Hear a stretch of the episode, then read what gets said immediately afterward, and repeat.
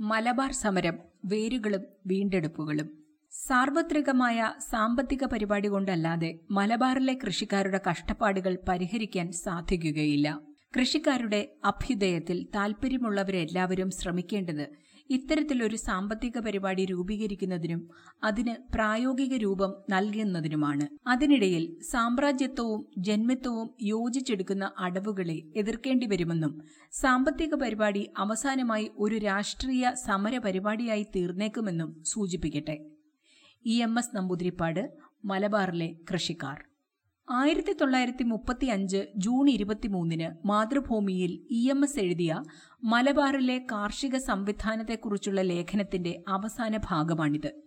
നികുതി കുറയ്ക്കലിൽ തീരുന്നതല്ല മലബാറിലെ പ്രശ്നമെന്നും കുടിയാന്റെ കഷ്ടപ്പാടുകൾ അപ്പോഴും ബാക്കിയാകുമെന്നും നിരീക്ഷിക്കുന്ന പ്രസ്തുത ലേഖനത്തിൽ കാനേശുമാരി കണക്കിലെ കൃഷി കൊണ്ട് ഉപജീവിക്കുന്നവരെക്കുറിച്ചുള്ള വിഭജനത്തെ ആധാരമാക്കി കൃഷി ചെയ്യാത്ത ഭൂവുടമസ്ഥർ കൃഷി ചെയ്യുന്ന ഭൂവുടമസ്ഥർ കൃഷി ചെയ്യാത്ത കുടിയാന്മാർ കൃഷി ചെയ്യുന്ന കുടിയാന്മാർ കൂലിക്കാർ എന്നിങ്ങനെ ഓരോ സമൂഹത്തെയും സൂക്ഷ്മ വിശകലനം ചെയ്യുകയാണ് ഇ എം എസ് ചെയ്യുന്നത്. മലബാർ കലാപത്തിന് പതിനാല് വർഷങ്ങൾക്ക് ശേഷം എഴുതപ്പെടുന്ന ഈ ലേഖനത്തിലെത്തുമ്പോഴാണ് സമഗ്ര ഭൂപരിഷ്കരണത്തിന്റെ അനുപേക്ഷണീയതയിൽ അടിതെളിഞ്ഞ വ്യക്തതയുള്ള ഇ എം എസിനെ നമുക്ക് കാണാനാവുക.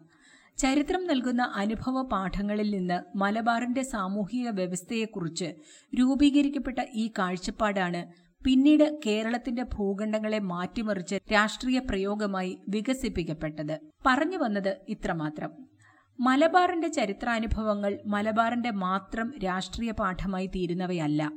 സാർവത്രിക വിദ്യാഭ്യാസമടക്കം അനേകം കാര്യങ്ങളിൽ മലബാറിനേക്കാൾ തിരുവിതാംകൂർ ചരിത്രത്തിന്റെ അനുഭവങ്ങൾ ആധുനിക കേരള നിർമ്മിതിയിൽ പ്രവർത്തിച്ചിട്ടുണ്ടെങ്കിൽ ഭൂമിയുടെ ഉടമസ്ഥയെക്കുറിച്ചും ഭൂബന്ധങ്ങളുടെ സങ്കീർണ ഘടനയെക്കുറിച്ചും ആധുനിക കേരളത്തിന് ഏറ്റവും തീവ്രമായ അനുഭവപാഠങ്ങൾ പകർന്നു തന്നത് മലബാർ ചരിത്രാനുഭവങ്ങളാണ്. ഒറ്റ സ്നാപ്പിൽ പറഞ്ഞൊതുക്കാവുന്നതല്ല മലബാർ ചരിത്രത്തിന്റെ ഒരധ്യായവും. ഏത് സന്ദർഭത്തെ എടുത്താലും അതിന് പിന്നിലേക്കും മുന്നിലേക്കും പല മട്ടിൽ വേരുകളുണ്ടായിരിക്കും മൈസൂർ സുൽത്താനേറ്റിനോളവും അതിനും പിന്നിൽ ഇസ്ലാം മതത്തിന്റെ കേരള പ്രവേശം മുതൽക്കും തുടങ്ങുന്ന ചരിത്രാനുഭവങ്ങളുടെ പരമ്പരയിലാണ് ആയിരത്തി തൊള്ളായിരത്തി ഇരുപത്തിയൊന്ന് എന്ന വർഷവും രക്തമൊലിച്ചു നിൽക്കുന്നത്. അതല്ലാതെ ആകാശത്ത് നിന്ന് ഭസ്മം പ്രത്യക്ഷപ്പെടുന്ന പോലൊരു അത്ഭുത കാഴ്ചയല്ല ആയിരത്തി തൊള്ളായിരത്തി ഇരുപത്തിയൊന്നിലെ മലബാർ കലാപം. ഇപ്പോഴത്തെ ചലച്ചിത്ര വിവാദങ്ങൾക്കിടയിൽ വിസ്മരിക്കപ്പെടുന്ന പ്രധാന വസ്തുത അതാണ്. അതിനാൽ തന്നെ പെട്ടെന്നുണ്ടായ ഒരു മതകലാപത്തിന്റെ ചിത്രീകരണത്തിലൂടെ ഹിന്ദുവിരുദ്ധ കലാപമെന്ന സംഘപരിവാർ വ്യാഖ്യാനത്തിനും പെട്ടെന്നുണ്ടായ ഒരു മാപ്പിള വീരേതിഹാസം എന്ന മൗദൂദിയൻ വ്യാഖ്യാനത്തിനും ഒരേ അർത്ഥശൂന്യതയുണ്ട്. കേവലമായ ചരിത്ര മുഹൂർത്തങ്ങളുടെ രേഖീയമായ ഏതാഖ്യാനവും ചരിത്രവിരുദ്ധമാവുക അതിനാൽ സ്വാഭാവികവുമാണ്. ഈ പശ്ചാത്തലത്തിൽ നിന്നുകൊണ്ട് മലബാറിന്റെ സാമൂഹിക ഘടനയെ നിർണയിക്കുന്നതിൽ പ്രധാന പങ്ക് വഹിച്ച മലബാർ സമരങ്ങളുടെ ചരിത്ര പശ്ചാത്തലത്തെയും പ്രസ്തുത സ്മരണകളുടെ വീണ്ടെടുപ്പിന്റെ രാഷ്ട്രീയത്തെയും കുറിച്ച് ചിലത് ഇപ്പോൾ നാം തിരിച്ചറിയേണ്ടതാണ്. നീതിയും നിയമവും എതിർനിന്നവരുടെ സമരങ്ങൾ. മലബാർ സമരങ്ങളുടെ ചരിത്രം ഏതാണ്ട് ഒരു നൂറ്റാണ്ടോളം വിപുലവും പലതരത്തിൽ സങ്കീർണവുമാണ്. ആയിരത്തി തൊള്ളായിരത്തി മുപ്പത്തി ആറ് മുതൽ ആയിരത്തി തൊള്ളായിരത്തി പത്തൊമ്പത് വരെ മദ്രാസ് പ്രസിഡൻസിയുടെ കീഴിലുള്ള വള്ളുവനാട് ഏറനാട് താലൂക്കുകളിൽ അമ്പതിലധികം കലാപങ്ങൾ ഉണ്ടായിട്ടുണ്ട്. ഈ വിശാലമായ കലാപ ചരിത്ര പരമ്പരയുടെ ക്യാൻവാസിലാണ് ആയിരത്തി തൊള്ളായിരത്തി ഇരുപത്തിയൊന്നിലെ മലബാർ സമരം എന്ന സ്ഫോടനമുണ്ടാവുന്നത്. വലിയൊരു ശിലാഖണ്ഡത്തിന് മുകളിൽ ആഞ്ഞടിക്കുന്ന ഇരുമ്പ് കൂടത്തെയും അത് നിർമ്മിക്കുന്ന ആഘാതങ്ങളുടെ പരിണാമങ്ങളെയും സങ്കല്പിക്കുക അവസാനത്തെ ഒരു ആഘാതത്തിൽ പാറ പൊട്ടിപ്പിളരുമ്പോൾ നമുക്കുണ്ടാവുന്നൊരു തെറ്റിദ്ധാരണ മാത്രമാണ് ആ ആഘാതത്തിന്റെ പരിണിത ഫലമാണ് ഈ തകർച്ച എന്നത്. വാസ്തവത്തിൽ തുടർച്ചയായ പല ആഘാതങ്ങൾ കൊണ്ട് അകത്തുണ്ടായ പിളരലുകളുടെയും വിള്ളലുകളുടെയും പരിണിതിയാണ് അവസാനത്തെ സ്ഫോടനം. ഏതാണ്ട് അത്തരമൊന്നാണ് മലബാറിൽ സംഭവിച്ചത്. ഒരു നൂറ്റാണ്ടോളം നീണ്ടു നിൽക്കുന്ന പല വിധാനത്തിലുള്ള കലാപങ്ങളുടെ പര്യവസാനമായിരുന്നു ആയിരത്തി തൊള്ളായിരത്തി ഇരുപത്തിയൊന്നിൽ സംഭവിച്ചത്.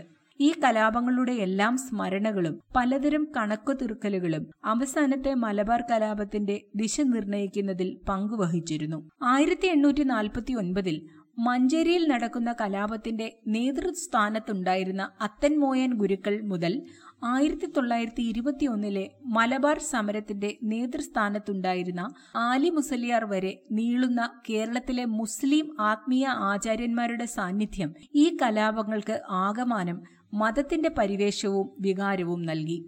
എന്നാൽ ഈ കലാപങ്ങളുടെ വേരുകൾക്ക് കലാപങ്ങളുടെ തുടക്കകാലത്തിനും പിന്നിലേക്ക് വേരുകളുണ്ട്.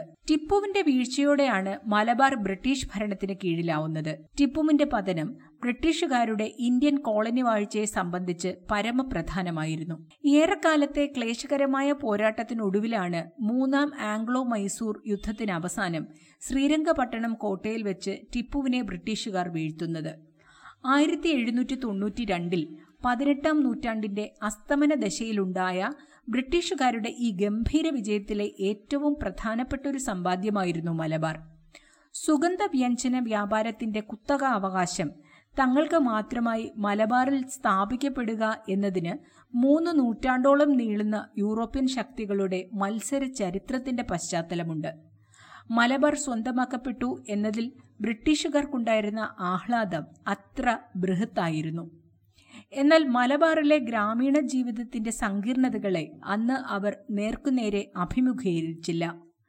മൈസൂർ സുൽത്താനേറ്റിന്റെ അവസാന ദശകങ്ങളിൽ തുടർച്ചയായ യുദ്ധങ്ങൾക്ക് വേണ്ടി ഏർപ്പെടുത്തിയ എല്ലാ കൊടും നികുതികളും തുടരുകയും വിനിമയ നിരക്കിലെ പൊരുത്തക്കേടുകളും ഭൂജന്മികളുടെ അഹന്തയും വെച്ചുപൊറുപ്പിക്കുകയും ചെയ്ത ബ്രിട്ടീഷ് നയത്തിന്റെ പരിണാമം കൂടിയായിരുന്നു മലബാറിലെ മാപ്പിളമാരുടെ അസംതൃപ്തികളും അവയിൽ നിന്ന് രൂപപ്പെട്ട കലാപങ്ങളും. മാപ്പിളമാരെ പൊതുവെ ബ്രിട്ടീഷുകാർ കണ്ടത് ടിപ്പുവിന്റെ പക്ഷപാതികളായിട്ടാണ്. അത്രമേൽ ഉഗ്രപ്രതാപിയായ ശത്രുവിൽ നിന്ന് നേരിട്ട വെല്ലുവിളിയുടെ പശ്ചാത്തലത്തിൽ മുഴുവൻ മുസ്ലിങ്ങളെയും സംശയദൃഷ്ടിയോടെ കാണുകയും എപ്പോൾ വേണമെങ്കിലും ദേശദ്രോഹികൾ ആയി മാറാവുന്ന കലാപകാരികളായ മതഭ്രാന്ത് തലക്കി പിടിച്ച സമൂഹമായിട്ടാണ് ബ്രിട്ടീഷുകാർ മാപ്പിളമാരെ വിലയിരുത്തിയത്. ഈ കൊളോണിയൽ കണ്ണട ഇന്നും ഇന്ത്യൻ ഭരണകൂടത്തിന് അഴിച്ചുവെക്കാനായിട്ടില്ല മലബാറിലെ ജന്മവും കാണവുമായ ഭൂസ്വത്ത് മുഴുവൻ ഒരു ന്യൂനപക്ഷത്തിന്റെ കയ്യിലായിരുന്നു. അത് സവർണജാതി സമൂഹവുമായിരുന്നു. ജന്മികൾ കാണക്കാർ കുടിയാന്മാർ എന്ന ഫ്യൂഡൽ ഘടനയിൽ കുടിയാന്മാർ നേരിട്ട കൊടിയ ചൂഷണത്തിന്റെ സാമൂഹിക അന്തരീക്ഷമാണ് ആയിരത്തി എണ്ണൂറ്റി നാൽപ്പത്തിയൊന്നിൽ പള്ളിപ്പുറത്തും ആയിരത്തി എണ്ണൂറ്റി നാൽപ്പത്തി മൂന്നിൽ പാണ്ടിക്കാട്ടും ആ വർഷം തന്നെ തിരുരങ്ങാടിയിലും ആയിരത്തി എണ്ണൂറ്റി നാൽപ്പത്തി ഒൻപതിൽ മഞ്ചേരിയിലും ആയിരത്തി എണ്ണൂറ്റി അൻപത്തി ഒന്നിൽ കുളത്തൂരിലുമെല്ലാം ഉണ്ടായ കലാപങ്ങളുടെ ആധാരശില. എന്നാൽ ബ്രിട്ടീഷ് ഉദ്യോഗസ്ഥർക്ക് പ്രധാനമായും മൂന്ന് കാരണങ്ങളെ ഈ കലാപങ്ങളെക്കുറിച്ചെല്ലാം കണ്ടെത്താനായുള്ളൂ. ഒന്ന് വിദ്യാഭ്യാസ രാഹിത്യം കൊണ്ടും സംസ്കാര രാഹിത്യം കൊണ്ടും മാപ്പിളമാർക്കുള്ള അജ്ഞത. രണ്ട് മതനേതാക്കളുടെ ദേശവിരുദ്ധവും വർഗീയ പ്രേരിതവുമായ മതഭ്രാന്തും അക്രമവാസനയും. മൂന്ന് രക്തസാക്ഷിത്വം വരിക്കുക എന്നതിൽ മുസ്ലിങ്ങൾ കാണുന്ന വിശുദ്ധ പരിവേഷം. ഈ മൂന്ന് കാരണങ്ങളുടെ തിരികുറ്റിയിൽ നിന്ന് മോചിപ്പിക്കപ്പെടുന്ന വിശദമായ പഠനം നടത്തപ്പെടുന്നത് മദ്രാസ് പ്രസിഡൻസിയുടെ നിർദ്ദേശാനുസരണം വില്യം ലോഗൻ സമർപ്പിക്കുന്ന റിപ്പോർട്ടിലൂടെയാണ്. മൂന്ന് വാല്യങ്ങളിലായി ലോഗൻ സമർപ്പിച്ച റിപ്പോർട്ട് ഇന്ത്യയിലെ മറ്റു പ്രദേശങ്ങളിലെ കാർഷിക ബന്ധങ്ങളെക്കുറിച്ച് ബ്രിട്ടീഷ് ഉദ്യോഗസ്ഥൻ തയ്യാറാക്കിയവയേക്കാൾ ബൃഹത്തും ആധികാരികവുമായിരുന്നുവെന്ന് ഡോക്ടർ കെ എൻ പണിക്കർ നിരീക്ഷിക്കുന്നു. കൃഷി ചെയ്യുന്ന കർഷകർക്ക് നിയമനിർമ്മാണം വഴി സംരക്ഷണം നൽകാനുള്ള നിർദ്ദേശങ്ങൾ അടങ്ങിയ ലോകന്റെ റിപ്പോർട്ട് പക്ഷേ പ്രയോഗത്തിൽ വരുത്താനായില്ല. ഭൂജന്മികളും കാണക്കാരും അടിപടലെ എതിർത്ത ലോകന്റെ റിപ്പോർട്ട് ഏതാണ്ട് മുഴുവനായും ഭരണകൂടം മാറ്റിവെക്കുകയും താൽക്കാലികമായ ഒത്തുതീർപ്പുകളിൽ മാത്രം പോംവഴി കണ്ടെത്താൻ ശ്രമിക്കുകയും ചെയ്തു. ഇതിന്റെ അനന്തരഫലം അപായകരമായിരുന്നു. മാപ്പിളമാർക്ക് ഫലത്തിൽ നീതിയും നിയമവും കിട്ടില്ല എന്ന അന്തരീക്ഷം സംജാതമായി. കോടതി ഒരു ഹിന്ദു മുനിസിഫ് ആണ് എന്നും ഈ കോടതിയിൽ മാപ്പിളമാർക്ക് ഒരിക്കലും നീതി കിട്ടില്ല എന്നും മതനേതാക്കൾക്ക് തന്നെ ബോധ്യമായി. സ്വാഭാവികമായും കലാപങ്ങളുടെ അന്തരീക്ഷത്തിലേക്ക് ഈ പശ്ചാത്തലത്തിൽ ഉലമകളുടെ സാന്നിധ്യവും ഉറപ്പുവരുത്തപ്പെടുകയായിരുന്നു. തങ്ങളുടെ ജനതയ്ക്ക് നീതി കിട്ടണം എന്ന ആവശ്യമായിരുന്നു അവരെ നയിച്ചത്. എന്നാൽ ബ്രിട്ടീഷ് ഭരണാധികാരികളുടെ ഭിന്നിച്ചു ഭരിക്കൽ എന്ന നയത്തിന് അനുഗുണമായ ഒരു പാഠം മുസ്ലിങ്ങൾക്കായി അവർ നിർമ്മിച്ചെടുത്തു. അത് മതഭ്രാന്തിലും വർഗീയതയിലും സഹജമായ അക്രമവാസനയിലും ഊന്നിയതായിരുന്നു. അതുകൊണ്ട് തന്നെ കലാപങ്ങൾ ഓരോന്നും ജന്മിത്ത വിരുദ്ധമായല്ല ഹിന്ദു വിരുദ്ധമായാണ് ബ്രിട്ടീഷുകാർ വ്യാഖ്യാനിച്ചത്. ഇന്നും അതേ വ്യാഖ്യാന പാഠം കുറെ കൂടി തീവ്രമായ ഒരു വംശഹത്യാ ഭാഷ്യത്തിൽ സംഘപരിവാർ ആവർത്തിക്കുന്നു എന്ന് മാത്രം. ഈ കലാപങ്ങളുടെ ഛായാപടത്തെ മുഴുവൻ മാറ്റിമറിച്ച സംഭവം മമ്പുറം തങ്ങളുടെ നാടുകടത്തലാണ്. മമ്പുറം പള്ളിയിലെ സയ്യദ് ഫസൽ പൂക്കോയ തങ്ങളെ തങ്ങളുടെ നിയമവാഴ്ചയ്ക്ക് സമാന്തരമായി മറ്റൊരു അധികാര കേന്ദ്രം സ്ഥാപിക്കാൻ ശ്രമിച്ചു എന്ന കുറ്റം ആരോപിച്ച് നാടുകടത്തുകയായിരുന്നു. കലാപങ്ങളിലെ മമ്പുറം തങ്ങളുടെ പങ്ക് ബ്രിട്ടീഷുകാരുടെ ആരോപണങ്ങൾക്കപ്പുറം തെളിയിക്കപ്പെട്ടിരുന്നതേയില്ല. മാത്രമല്ല അനുയായികളിൽ തന്റെ പ്രസംഗങ്ങൾ എന്തെങ്കിലും തെറ്റിദ്ധാരണ ഉണ്ടാക്കിയിട്ടുണ്ടെങ്കിൽ തിരുത്താൻ തയ്യാറാണെന്ന് വരെ മമ്പുറം തങ്ങൾ പറയുകയും ചെയ്തിരുന്നു. എന്നിട്ടും തങ്ങളെ നാടുകടത്താൻ ആയിരത്തി എണ്ണൂറ്റി അൻപത്തിരണ്ട് ഫെബ്രുവരി പന്ത്രണ്ടിന് മദ്രാസ് ഗവൺമെന്റ് കൽപ്പന പുറപ്പെടുവിച്ചു. മാർച്ച് പത്തൊമ്പതിന് കുടുംബാംഗങ്ങളും പരിചാരകരും ഉൾപ്പെടെ അറുപതിൽ താഴെ ആൾക്കാരുമായി മമ്പുറം തങ്ങൾ അറേബ്യയിലേക്ക് കപ്പൽ കയറി. തങ്ങൾ കപ്പൽ കയറുന്ന പരപ്പനങ്ങാടി കടപ്പുറം വരെ ദുഃഖിതരായ എണ്ണായിരത്തോളം മാപ്പിളമാർ തങ്ങളെ അനുഗമിച്ചു എന്നാണ് പറയുന്നത്. എന്തായാലും മലബാറിലെ മാപ്പിളമാരെ വൈകാരികമായി പലതലത്തിൽ സ്പർശിച്ച ആ സംഭവത്തിന്റെ നേർക്കുനേർ പരിണിതിയായിരുന്നു കൊണോളിയുടെ കൊലപാതകം. നാടുകടത്തലിനു കാരണമായ പ്രധാന ഉത്തരവാദി എന്ന നിലയിലാണ് ആയിരത്തി എണ്ണൂറ്റി അൻപത്തി അഞ്ചിൽ തങ്ങൾ കപ്പൽ കയറി മൂന്ന് വർഷത്തിനകം കൊണോളി സായിപ്പ് വധിക്കപ്പെടുന്നത്. സാമ്രാജ്യത്വ വിരുദ്ധമായ പൊതുസമീപനങ്ങളിലേക്ക് മാപ്പിളമാർ ഏകോപിപ്പിക്കപ്പെട്ട സംഭവമായിരുന്നു അത്. ഈ ചരിത്ര പശ്ചാത്തലത്തിൽ നിന്ന് ആയിരത്തി തൊള്ളായിരത്തി ഇരുപത്തിയൊന്നിലെ സമരത്തെ നോക്കുമ്പോഴാണ് നമുക്ക് ആലി മുസരിയാരെയും വാര്യൻകുന്നത്ത് കുഞ്ഞഹമ്മദ് ഹാജിയെയും മലയാള രാജ്യത്തിന്റെ പ്രഖ്യാപനത്തെയുമെല്ലാം കൂടുതൽ വ്യക്തതയോടെ കാണാനാവുക. ഇരുപതാം നൂറ്റാണ്ടിന്റെ പിറവിയോടെ ദേശീയതാ സങ്കല്പം കൂടുതൽ സുവ്യക്തമായി. ഗാന്ധി എന്ന ദേശീയ നേതാവ് രൂപപ്പെട്ടതോടെ മുഖ്യധാര ദേശീയതയുടെ ശരീരം ഏതാണ്ട് പൂർണവുമായി. തുർക്കി ഖലീഫയുടെ സ്ഥാനഭ്രംശവും ഇസ്ലാമിന്റെ പ്രതിസന്ധിയും രൂപപ്പെടുത്തിയ ഖിലാഫത്ത് പ്രസ്ഥാനവും നിസ്സഹരണ പ്രസ്ഥാനവും തമ്മിലുള്ള സമന്വയമാണ് ഗാന്ധി ആഗ്രഹിച്ചത്. ഗാന്ധി മലബാറിൽ വന്ന് പ്രസംഗിച്ചതും അതാണ്. മലബാർ കലാപത്തിന്റെ പ്രധാന നേതാവായ വാര്യൻ കുന്നും ചെമ്പ്രശ്ശേരി തങ്ങളും ആ സമ്മേളനത്തിൽ ഗാന്ധിയെ കേൾക്കുന്നുണ്ട്. ദേശീയതയും സാമ്രാജ്യത്വ വിരുദ്ധതയും ഹിന്ദു മുസ്ലിം ഐക്യവും അവർക്ക് മനസ്സിലായി. എന്നാൽ ഗാന്ധിയുടെ പരമാദർശമായ അഹിംസ അവർക്ക് പൊരുത്തപ്പെടാവുന്ന ആശയമായിരുന്നതുമില്ല. മലബാറിന്റെ മണ്ണിൽ ചവിട്ടി നിൽക്കുന്ന അവരെ സംബന്ധിച്ചിടത്തോളം യാഥാർത്ഥ്യം മറ്റൊന്നായിരുന്നു. ബ്രിട്ടീഷുകാരും ഭൂജന്മികളും ചേർന്ന് നടത്തുന്ന കൊടിയ ചൂഷണത്തിന്റെ മുന്നിൽ നിന്നാണ് അവർ ഈ ചരിത്ര സന്ദർഭത്തെ നേരിടുന്നത്. സഹന സമരത്തേക്കാൾ പ്രസക്തമായ സമൂർദ്ധ യാഥാർത്ഥ്യം അവർക്ക് മുന്നിലെ ഈ അനീതിയുടെ കടലായിരുന്നു. ആ കടലിലെ തിരമാലകളാണ് ആയിരത്തി തൊള്ളായിരത്തി ഇരുപത്തിയൊന്നിൽ ആഞ്ഞടിച്ചത്. അതിനാൽ തന്നെ ഗാന്ധിയുടെ പ്രസംഗത്തെക്കാൾ അന്ന് മലബാറുകാരെ ആകർഷിച്ചത് ഷൗക്കത്ത് അലിയുടെ പ്രസംഗമായിരുന്നു. തങ്ങളുടെ ദൈവത്തിനും വിശ്വാസത്തിനുമെതിരായി പ്രവർത്തിക്കുന്ന നീതിവിരുദ്ധമായ സർക്കാരിനും രാജാവിനുമെതിരായി യുദ്ധം ചെയ്യേണ്ടത് ശക്തിയും കഴിവുമുള്ള ഓരോ മുസൽമാന്റെയും കടമയാണ് എന്ന് ഷൗക്കത്ത് അലിയുടെ ഭാഷ അവർക്ക് മനസ്സിലാകുന്നതായിരുന്നു. യുവാവായിരുന്ന ജനാബ് അബ്ദുറഹിമാൻ ഈ അഭിപ്രായത്തെ പിന്താങ്ങി. മലബാർ സമരം ഹിംസാത്മകമായതോടെ മിക്കവാറും കോൺഗ്രസ് നേതാക്കളെല്ലാം അർത്ഥഗർഭമായ മൗനം പാലിക്കുകയോ ഹിംസാത്മകമായ കലാപത്തെ പിന്തിരിപ്പിക്കാൻ ശ്രമിച്ച് പരാജയപ്പെടുകയോ ചെയ്തു. കേളപ്പനെ പോലെ ചിലർ കലാപം പടരുന്നതിനെ തടയാൻ ധീരമായി ഉറച്ചുനിന്നു നാരായണ മേനോനെ പോലെ അപൂർവം നേതാക്കൾ മലബാർ സമരത്തിനൊപ്പം നിലകൊണ്ടു. അതുകൊണ്ട് നാരായണ മേനോന് കിട്ടിയ വിളിപ്പേര് മാപ്പിള മേനോൻ എന്നായിരുന്നു. പട്ടാള നിയമം അനുസരിച്ച് എം പി നാരായണ മേനോനെ അറസ്റ്റ് ചെയ്ത് വിചാരണ പോലും ചെയ്യാതെ നാൽപ്പത്തിയെട്ട് കിലോമീറ്റർ നടത്തിക്കൊണ്ടുപോയിട്ടും കോൺഗ്രസ് നേതാക്കൾ ദീക്ഷിച്ച മൗനവ്രതത്തിന് കലാപത്തോടുള്ള വിയോജിപ്പായിരുന്നു കാരണം. ഭൂജന്മികളായ മാപ്പിളമാരിൽ ചിലർ ബ്രിട്ടീഷ് പക്ഷപാതികളായിരുന്നു. അവരോടുള്ള മലബാർ സമര നേതാക്കളുടെ സമീപനം നിർദ്ദയവുമായിരുന്നു. തലവെട്ടി കുന്തത്തിൽ കുത്തി നിർത്തിയ കലാപസമയത്തെ ഏക സംഭവം ആനക്കയം ചേക്കുട്ടി എന്ന ബ്രിട്ടീഷ് പക്ഷപാതിയായ മുസ്ലിമിന്റേതാണ് എന്നോർക്കുക. വാരിയൻ കുന്നത്ത് കുഞ്ഞഹമ്മദ് ഹാജിക്കാവട്ടെ ഇക്കാര്യത്തിൽ വ്യക്തമായ സമീപനമുണ്ടായിരുന്നു എന്നതിന് ഹിന്ദു പത്രത്തിൽ അദ്ദേഹം എഴുതിയ സന്ദേശത്തിൽ തന്നെ വ്യക്തമാണ്. അദ്ദേഹം ഹിന്ദുക്കൾ തങ്ങളുടെ പട്ടാളത്തിലുണ്ടെന്നും രക്ഷ തേടി അനേകം ഹിന്ദുക്കൾ തന്റെ അടുത്ത് എത്തുന്നുണ്ടെന്നും ഇതൊരു ഹിന്ദു മുസ്ലിം വർഗീയ ലഹളയല്ല എന്നും സുവ്യക്തമായി എഴുതിയ ആ സന്ദേശം ഹിന്ദു പത്രത്തിൽ അന്ന് പ്രസിദ്ധീകരിച്ചതിന് ഇന്നും രേഖയുണ്ട്. മൈസൂർ സുൽത്താനേറ്റിന്റെ കാലം മുതൽ മലബാറിൽ രൂപപ്പെട്ടു വന്ന സാമൂഹ്യ ബന്ധങ്ങളുടെയും ഭൂബന്ധങ്ങളുടെയും പരിണിതിയായി കാണുമ്പോഴാണ് ആയിരത്തി തൊള്ളായിരത്തി ഇരുപത്തി ഒന്നിലെ സംഭവങ്ങളുടെ ഗതിയും പരിണാമങ്ങളും നമുക്ക് വ്യക്തമാവുക. ഒറ്റപ്പെട്ട ഏത് ചരിത്ര ആഖ്യായികയും അത് നോവലാകട്ടെ ചലച്ചിത്രമാകട്ടെ ഈ പരിണാമങ്ങളുടെ സങ്കീർണമായ ബഹുത്വത്തെ ഉൾക്കൊള്ളണമെന്നില്ല. അതുകൊണ്ട് തന്നെ കലാസൃഷ്ടികളെ അതിന്റെ പാട്ടിന് വിടാവുന്നതാണ്.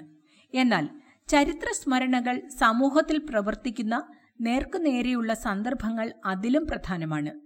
മലബാർ സമരത്തിന്റെ സ്മരണകൾക്ക് കേരളത്തിന്റെ സാമൂഹിക രാഷ്ട്രീയ ചരിത്രത്തിൽ അത്തരം പുനർജനികൾ ഉണ്ടായിട്ടുണ്ട്. അവ ഇനിയും സംഭവിച്ചുകൂടായെന്നുമില്ല സാഹോദര്യത്തിലും ഐക്യത്തിലും ഊന്നിയ ഒരു സമൂഹ സൃഷ്ടിക്ക് ഉപകരിക്കുന്ന നിലയിൽ ആ ചരിത്രത്തെ ഓർത്തെടുക്കാൻ നമുക്ക് ആവേണ്ടതുണ്ട്. ഇന്നലകൾ നാളെകളുടെ പാഠങ്ങളായി തീരുന്നത് അങ്ങനെയാണ്. നഗ്നഭീകരമായ ചരിത്രവും വീണ്ടെടുപ്പിന്റെ രാഷ്ട്രീയവും. ഇന്ത്യയിലെ ബ്രിട്ടീഷ് കൊളോണിയൽ വാഴ്ചയുടെ പൂർണ ചരിത്രം എടുത്താൽ അതിലേറ്റവും ഭീകരമായ ബ്രിട്ടീഷ് ക്രൂര ശിക്ഷാനുഭവം ഏതാണ്? ജാലിയൻ വാലാബാഗ് മുതൽ വാഗൺ ട്രാജഡി വരെ ഓർമ്മിക്കാവുന്ന സകലതും ഓർത്തെടുത്താലും അവ ഏതിനേക്കാളും ക്രൂരമായത് ചിലത് മലബാറിലെ കലാപകാരികൾക്കുള്ള ശിക്ഷയായി നൽകപ്പെട്ടിട്ടുണ്ട്. അവയിലൊന്ന് സൗമേന്ദ്രനാഥ ടാഗോർ നേർസാക്ഷികളിൽ നിന്ന് പകർത്തുന്നുണ്ട്. കലാപകാരിയെ പൂർണമായും വിവസ്ത്രനാക്കി ഒരു മരക്കൊമ്പിൽ കൈകാലുകൾ ബന്ധിച്ച് കെട്ടിയിടും.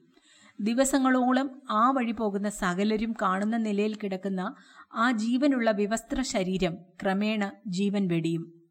നാടുകടത്തുക വെടിവെച്ചു കൊല്ലുക എന്നിങ്ങനെയുള്ള പ്രഖ്യാപിത ശിക്ഷാവിധികൾക്ക് പുറത്ത് ഇത്തരം അനേകം ശിക്ഷകളുടെ വാമൊഴി ചരിത്രം മലബാർ കലാപകാരികളുടെ പിന്തലമുറക്കാർക്ക് പറയാനുണ്ട്. വാഗൺ ട്രാജഡി എന്ന ബ്രിട്ടീഷുകാർ ഓമനപ്പേരിട്ട ചരിത്ര സംഭവം അതിലൊന്നു മാത്രമാണ്. ശ്വാസം മുട്ടി പരസ്പരം കടിച്ചു കീറിയും ഞെരിഞ്ഞമർന്നും മരിച്ച ആ കൂട്ടക്കൊലയെ വിളിക്കാവുന്ന ഏറ്റവും ഓമനത്വമുള്ള ബ്രിട്ടീഷ് പേരാണ് ട്രാജഡി. നമ്മുടെ ചരിത്ര പാഠങ്ങൾ മിക്കതും അങ്ങനെയാണ്. കലാപം ലഹള ദുരന്തം എന്നിങ്ങനെയുള്ള വാക്കുകൾ കൊണ്ട് അലങ്കരിച്ചു വെച്ച കൂട്ടക്കൊലകളുടെ ചരിത്രം.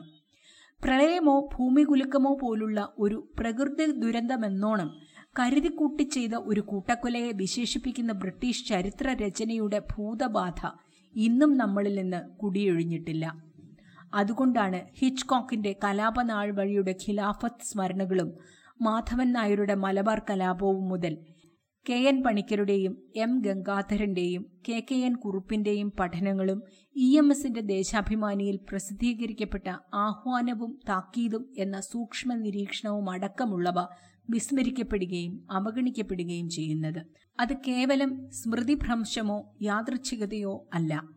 ചരിത്രത്തിന്റെ കാലിക പ്രവർത്തനശേഷി തിരിച്ചറിഞ്ഞുകൊണ്ടുള്ള ഒരു രാഷ്ട്രീയ നീക്കമായി മനസ്സിലാക്കപ്പെടേണ്ടതാണ്. ആയിരത്തി തൊള്ളായിരത്തി ഇരുപത്തിയൊന്നിലെ കലാപത്തിന്റെ നാൾവഴികൾ ഇപ്പോൾ സ്വന്തം താൽപ്പര്യമനുസരിച്ച് എഴുതിയും പറഞ്ഞും ആനന്ദിക്കുന്നവർ തിരിച്ചറിയാത്ത പ്രധാന കാര്യം കലാപശേഷം ഈ സ്മരണകൾ എങ്ങനെയാണ് പ്രധാനമായും രൂപപ്പെട്ടത് എന്നാണ്.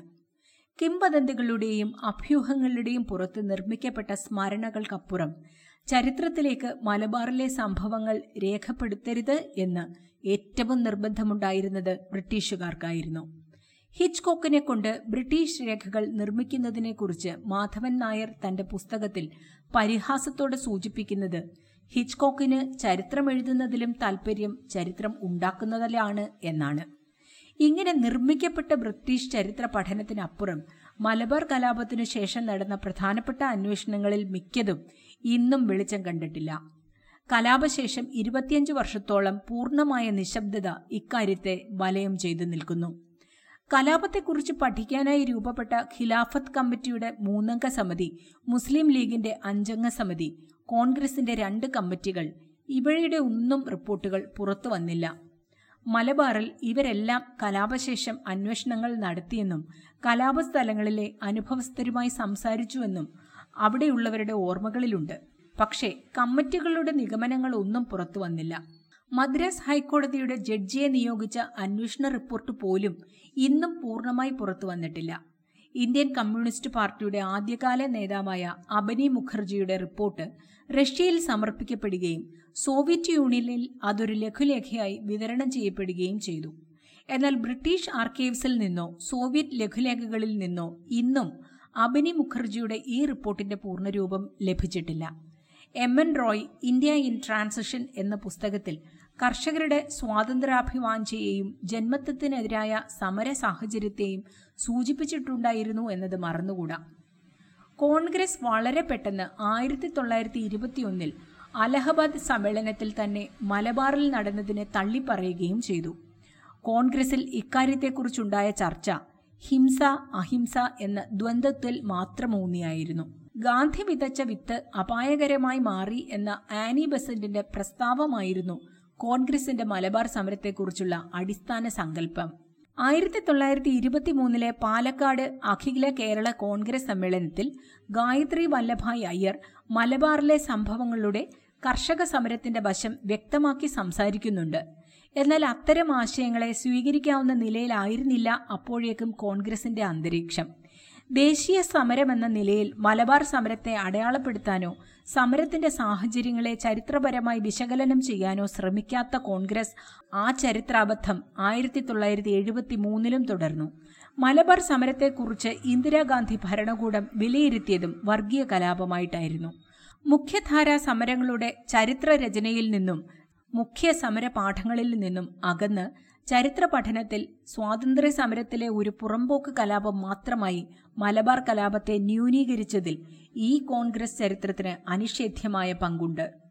ഏത് ചരിത്ര സംഭവത്തിന്റെയും രേഖപ്പെടുത്തലിനെ വസ്തുതകളോട് അടുപ്പിക്കുന്നതിന് സംഭവശേഷം രേഖപ്പെടുത്തലിലേക്കുള്ള കാലത്തിന്റെ സമീപസ്ഥതയ്ക്ക് പ്രധാന പങ്കുണ്ട്.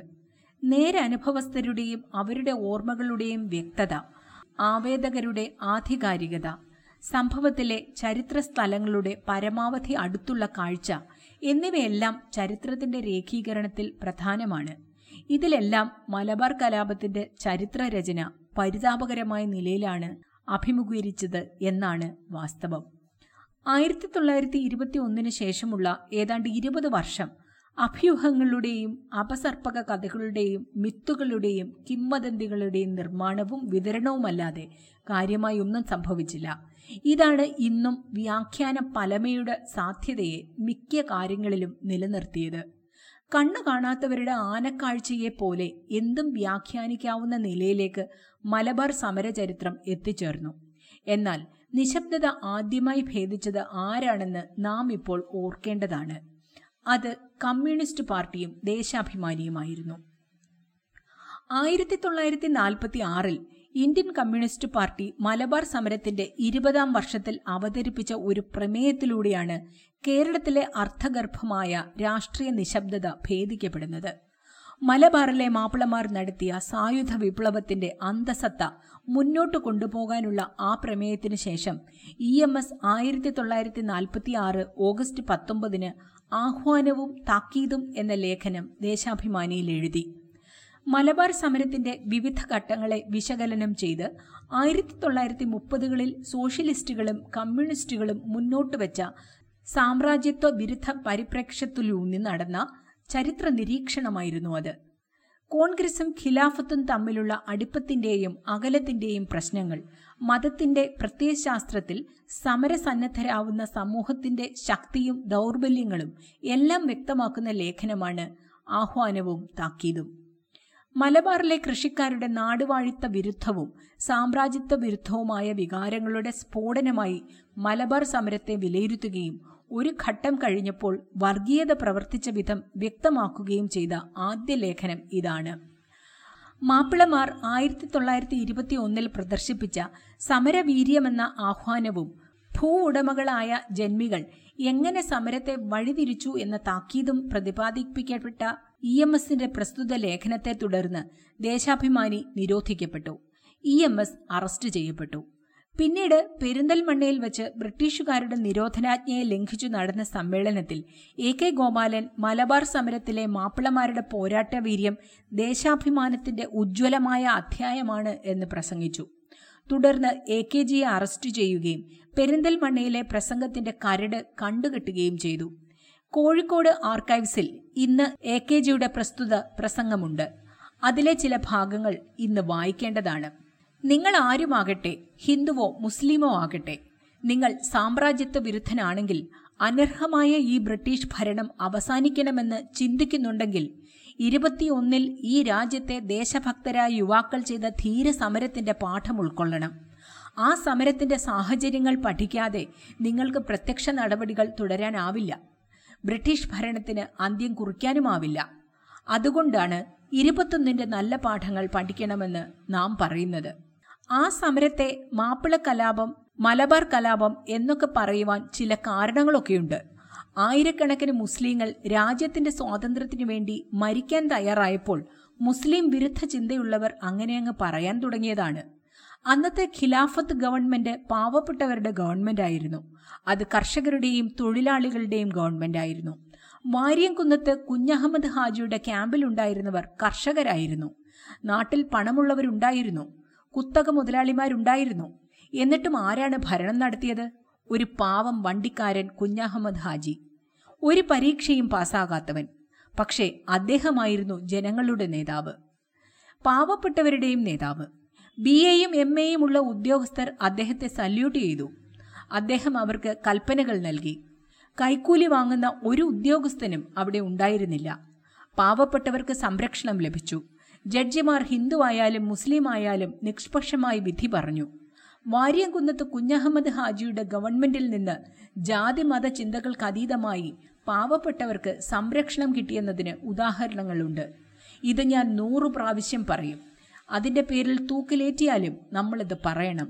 ദേശാഭിമാനികളെന്ന് വിളിക്കപ്പെടാൻ ആർക്കെങ്കിലും അർഹതയുണ്ടെങ്കിൽ ആരെങ്കിലും യഥാർത്ഥ യുദ്ധം നടത്തിയിട്ടുണ്ടെങ്കിൽ അസാമാന്യമായ ധൈര്യത്തോടെ ഈ രാജ്യത്തിനു വേണ്ടി ആരെങ്കിലും യുദ്ധം ചെയ്തിട്ടുണ്ടെങ്കിൽ ആ ദേശാഭിമാനികൾ നമ്മുടെ മാപ്പിള സഹോദരന്മാരാണ്. ആദ്യമായി മലബാർ സമരത്തെ അഭിമാനകരമായ ദേശാഭിമാന പോരാട്ടമായി അഭിസംബോധന ചെയ്യുന്ന രാഷ്ട്രീയ സന്ദർഭമായിരുന്നു അത്.